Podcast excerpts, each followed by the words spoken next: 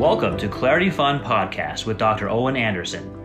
We're continuing our series sponsored by Logos Theological Seminary with Dr. Surrendra Gangadean on rebuilding the historic Christian faith. And we've been looking at the creeds of the faith. And we're, we're working today over the Council of Orange from 529. Tell us a little bit about what is the Council of Orange addressing? Um, I'll do that in just one moment. We talked about uh, picking up on some questions left over from Chalcedon. Yes. Uh, qu- uh, questions from John 14, 28 and Revelation chapter 1. Do you want to raise those questions and we can. Yeah, a couple questions that could come up here uh, about who Christ is. And it could be verses that are thrown out to suggest what it could be called subordinationism, which is that he is subordinate to the Father, or uh, adoptionism, that he's adopted and becomes the Son of God in some other sense than having existed from eternity. So I think in uh, John 14, 28, he says, If you loved me, you would be glad that I'm going to the Father, for the Father is greater than I. I know that one's been used to suggest that um, perhaps Christ is not eternal. Yes. So, two points. One, the council said that he's fully God and fully man, and speaking in his manhood, human nature, some things are said. So, at best, it may not be clear, and that scripture by itself should not be taken out of context, taken literally, if it's unclear, but we should understand in light of other places. So, if that raises a question about the co eternity of the Son, and we've already addressed that in the Council of um, Nicaea, that Father and Son are co relative terms. It's not that one is before the other. Now we're looking at one is greater than the other, suggested by the idea of Father. And we're back to the idea of uh, taking the notion of Father and Son out of context. To clear that up, I think we should look at John chapter 1, verse 1. I think that gives us a beginning understanding of the Trinity, or at least of the first two persons of the Trinity, uh, between the Father and the Son. John 1 1 says this In the beginning was the Word, Logos, and the Logos was with God, and the Logos was God. A couple of things should be observed here. The Logos is the Word of God and is eternal. It did not come into being. It's as eternal as God is. It's God's Word. And the Word is co eternal with God. There was not a time when God's Word did not exist. And from the notion of Word, the Word is that by which God makes himself known and expresses himself. So Christ is the express image of the Father um, in Hebrews chapter 1. And it speaks of him there as equally glorious with the Father. But here in John 1 1, he's the Word of God, but this is not simply a principle, something abstract. It's a person. It says, and the Word was God. God is personal, infinitely personal, and it wouldn't be a surprise to say that everything about God is personal and His Word is personal, not just personal per se, but a person. And it's of God, eternal with God. And that needs to be emphasized. And that leads us to say that this word of God, co eternal with God, is the Son of God, co eternal with the Father. So. Yeah, it's interesting how the the uh, word son for some evokes the idea that you had a beginning, because as human parents, our uh, children started and were born. But if the father is eternal, that means that there was an eternal son also. You can't have be a father without a son. The term is correlative. Father and son are relative. You're not a father without a son, and there's no son without a father. Yeah. But correlative and co eternal. Yeah. Now, a little bit more about um, the word is not a principle but a person. We see how there were two natures in one person. We should also point out that we can have uh, uh, different aspects of the nature of one person become two persons. In Adam as created originally in the image of God, Adam is both male and female in the image of God.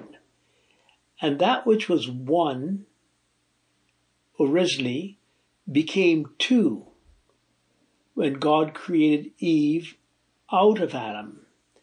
And that which was one that became two are to be one again. So it says, and the two shall be one flesh.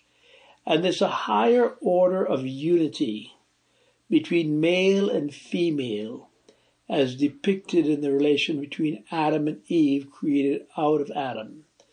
So there are depths of this mystery that we should notice and not allow ourselves to be puzzled by non contextual, literal reading of the text. Hopefully, that is sufficient now for us to go on, unless yeah. you have something more from. No, I think that's a good illustration, Adam and Eve. The, the principle of male and female, or masculine or feminine, is not exactly identical to persons, but can be become a person. Right, become incarnate. Yeah. So distinction between principles and persons is helpful. And I think last time we talked about um, the way the uh, confession puts it in uh, on the chapter on Christ the mediator, chapter 8, part uh, point 7, that Christ acts according to both natures, by each nature doing that which is proper to itself. Yet by reason of the unity of the person, that which is proper to one nature is sometimes in Scripture attributed to the person denominated by the other nature.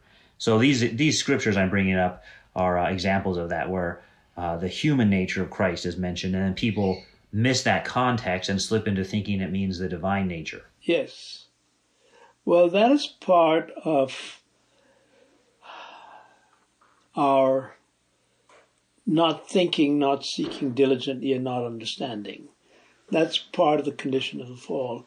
And I think that may be a good segue into the Council of Orange, which speaks about the fall and the effect of the fall. Mm-hmm. Shall we go there? Yeah, yeah. Tell us about that.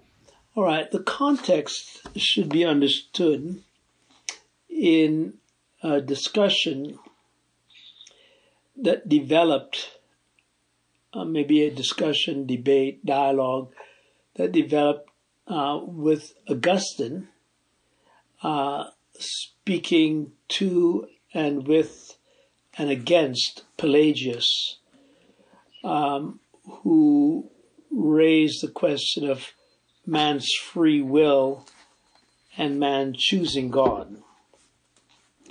Now, this was a pretty intense, prolonged discussion, and after Augustine, it continued in the church, and there were um,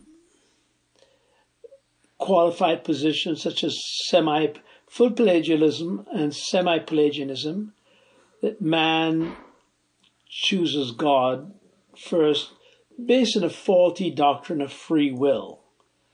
And that continues on to our day between um, freedom of the will understood in a libertarian way, contra causal freedom, and uh, the alternative, which is the will of man is an expression of what is in his nature.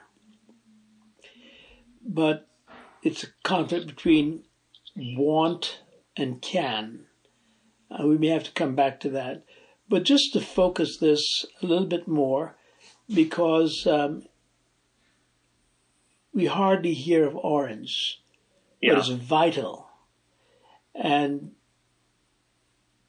the idea of works and grace uh, come into the picture.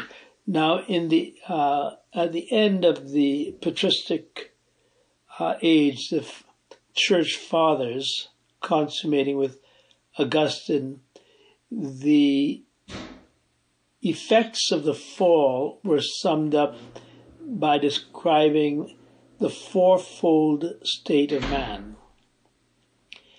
And in keeping with Augustine's uh, rhetorical um, astuteness, he summed it up in Latin by saying, In our original condition, prior to the fall, we could sin. It was posse peccare. After the fall, he said it was not possible not to sin. Non posse, non peccare. After regeneration, it is possible not to sin. It is posse non peccare. And in the final state of beatification, sanctification, complete sanctification, it is not possible to sin non posse, non peccare. So this was in the days of Augustine, and it continued, and it came to a head in the Council of Orange. And we should say that Luther, as an Augustinian monk, picked up on this when he spoke about uh, justified by faith and by grace alone, by faith alone, and that the will is in bondage to sin.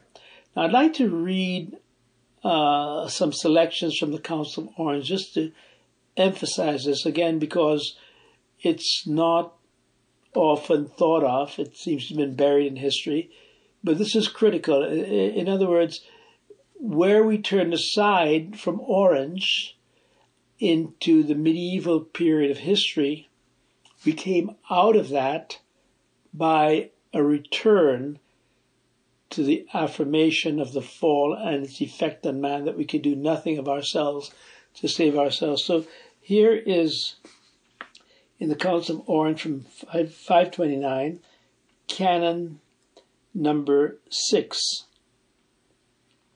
If anyone says that God has mercy upon us when, apart from his grace, we believe, will, desire, strive, labor, pray, watch, study, seek, ask, or knock, but does not confess that it is by the infusion and inspiration of the Holy Spirit within us that we have faith, the will, or the strength to do all these things as we ought, or if anyone makes the assistance of grace depend upon the humility or obedience of man, and does not agree that it is the gift of grace itself, it is uh, a gift of grace itself that we are obedient and humble, he contradicts the apostle who says,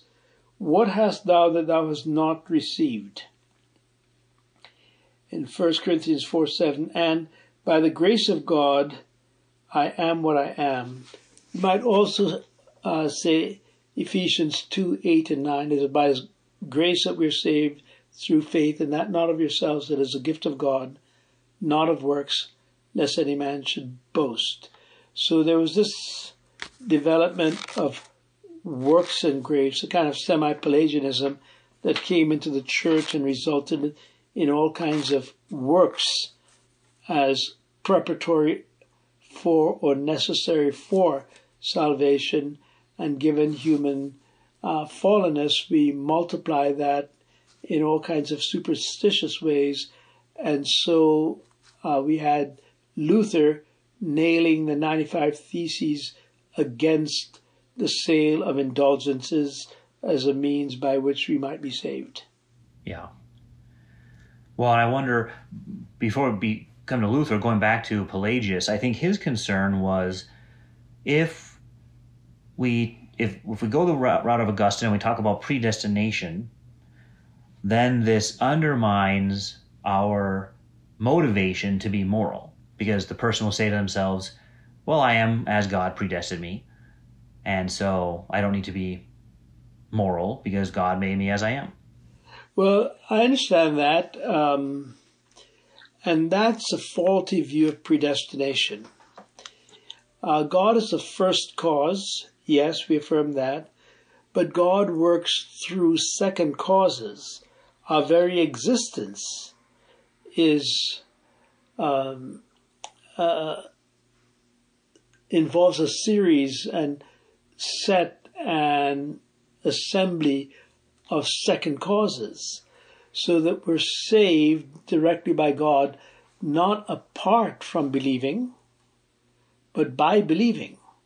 Yeah. And it is by grace that we're brought to believe.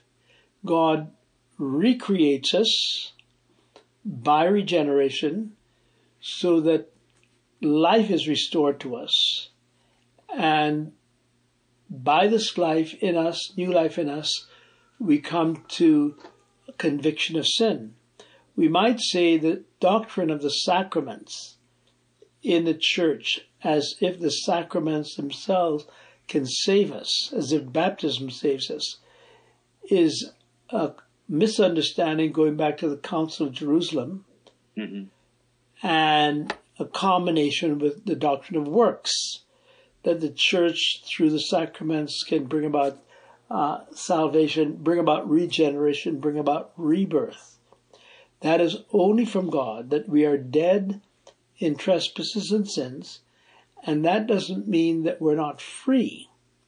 Yeah. Um, it means, uh, in the sense that we do what we want, and that is we don't want God, and uh, no one seeks, and we don't want to seek we can use our reason to see what is clear if we wanted to.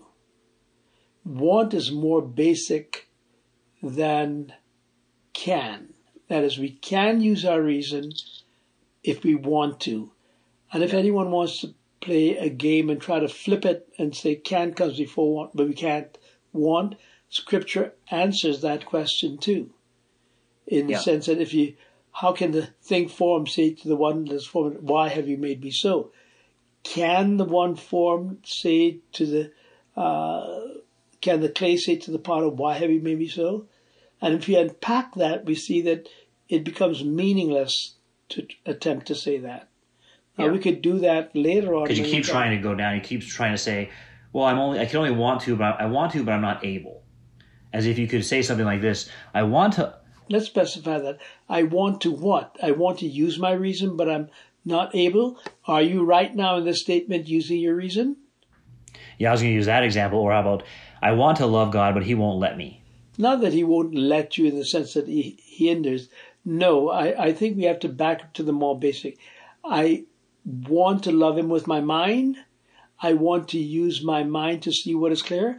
I want to use reason to see that A is A that the finite is finite, that the finite is not infinite, when we specify it at this more basic level, it becomes clear. We are using our reason in the very process of raising questions about it. Or when it comes down to that, we see that that's self referentially absurd.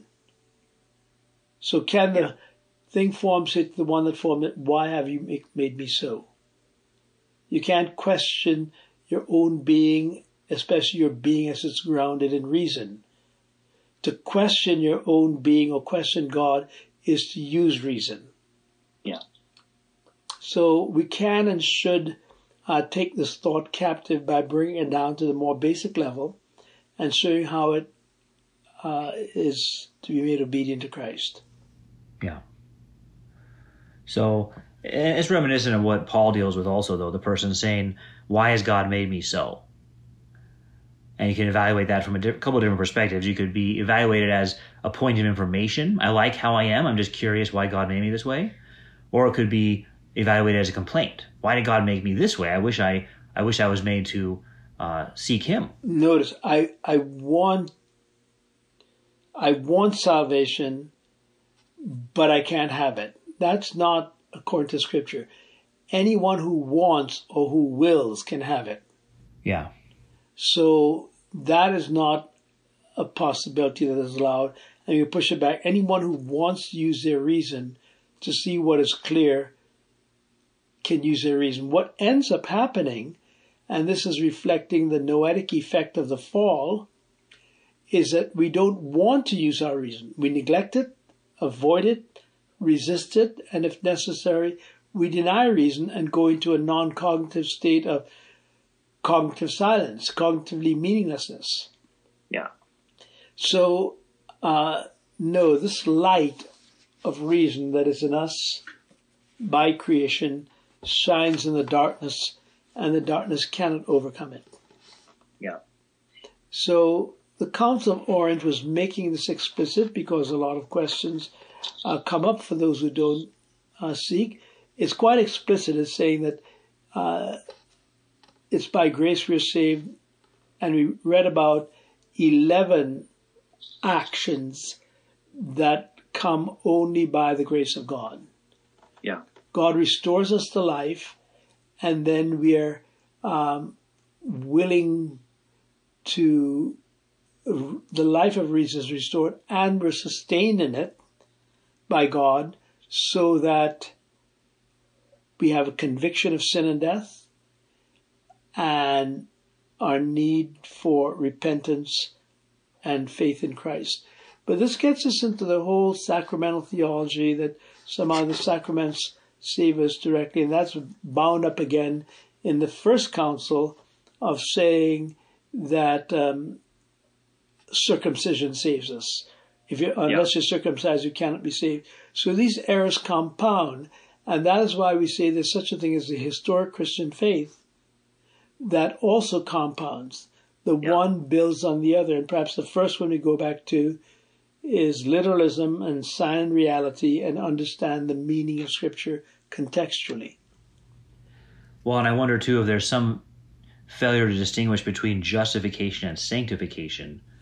Yes, that does happen. Um, we see justification occurring in the Garden of Eden when Adam and Eve try to cover their guilt by sewing them uh, coats of leaves.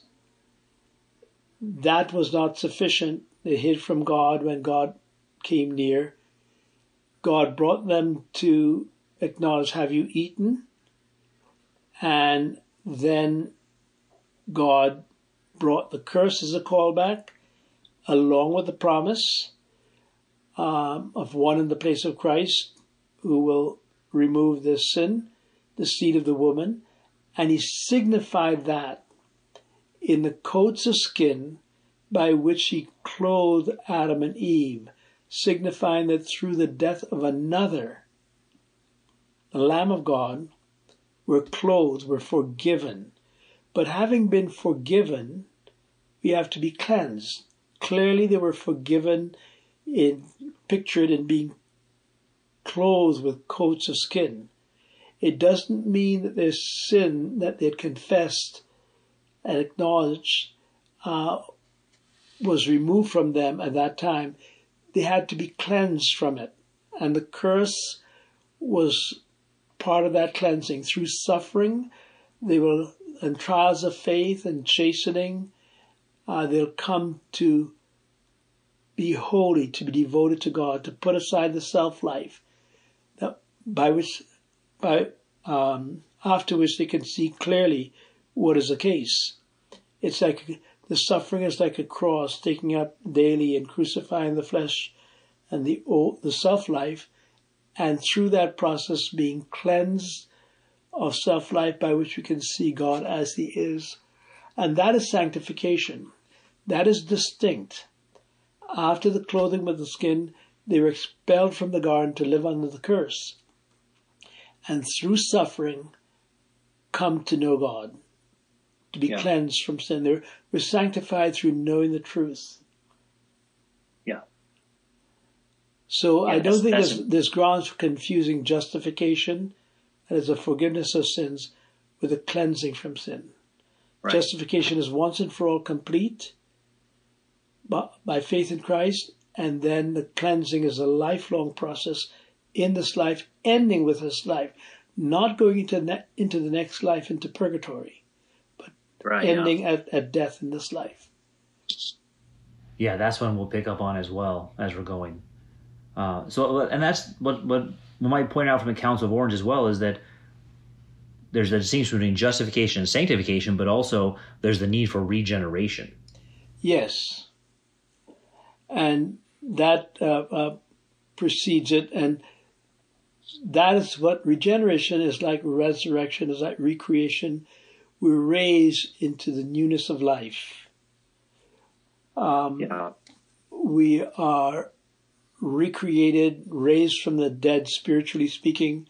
The life of Christ is restored to us in reason in a way that we cannot de- uh, suppress it, deny it. It shines, it brings conviction of sin and death, and comes in issues into repentance. But it begins sovereignly with regeneration, and only God can raise the dead. Only God can Yeah. give us a new birth. right. Good. Well, thank you for going through the Council of Orange with us today. It was brief, but hopefully it was focused enough to make the point that was being made there. And we see it in its context. And we're prepared now to go to our next step in Westminster, or what began with Luther at the beginning of the Reformation, after more than 130 years, coming to be summed up in the Westminster Confession after six prior councils, then Westminster the seventh, that sums up what goes before. So we're in a good place to leave the ancient uh, uh, um, church history and go into the Reformation period. Yeah. And we've been ho- hopefully making that point about what has been done by the Holy Spirit in the work of the pastor teachers in church history, and that we can look to that and how many mistakes would have been avoided in the case of today's topic if we'd remembered what had been done at the Council of Orange. Yes. And all of the councils are cumulative from Right. from uh, Jerusalem through Orange. Right. Well, this is the end then of episode 22 of Clarity Fund podcast and our series, Rebuilding the Historic Christian Faith. We'll see you next time. Thank you, Owen.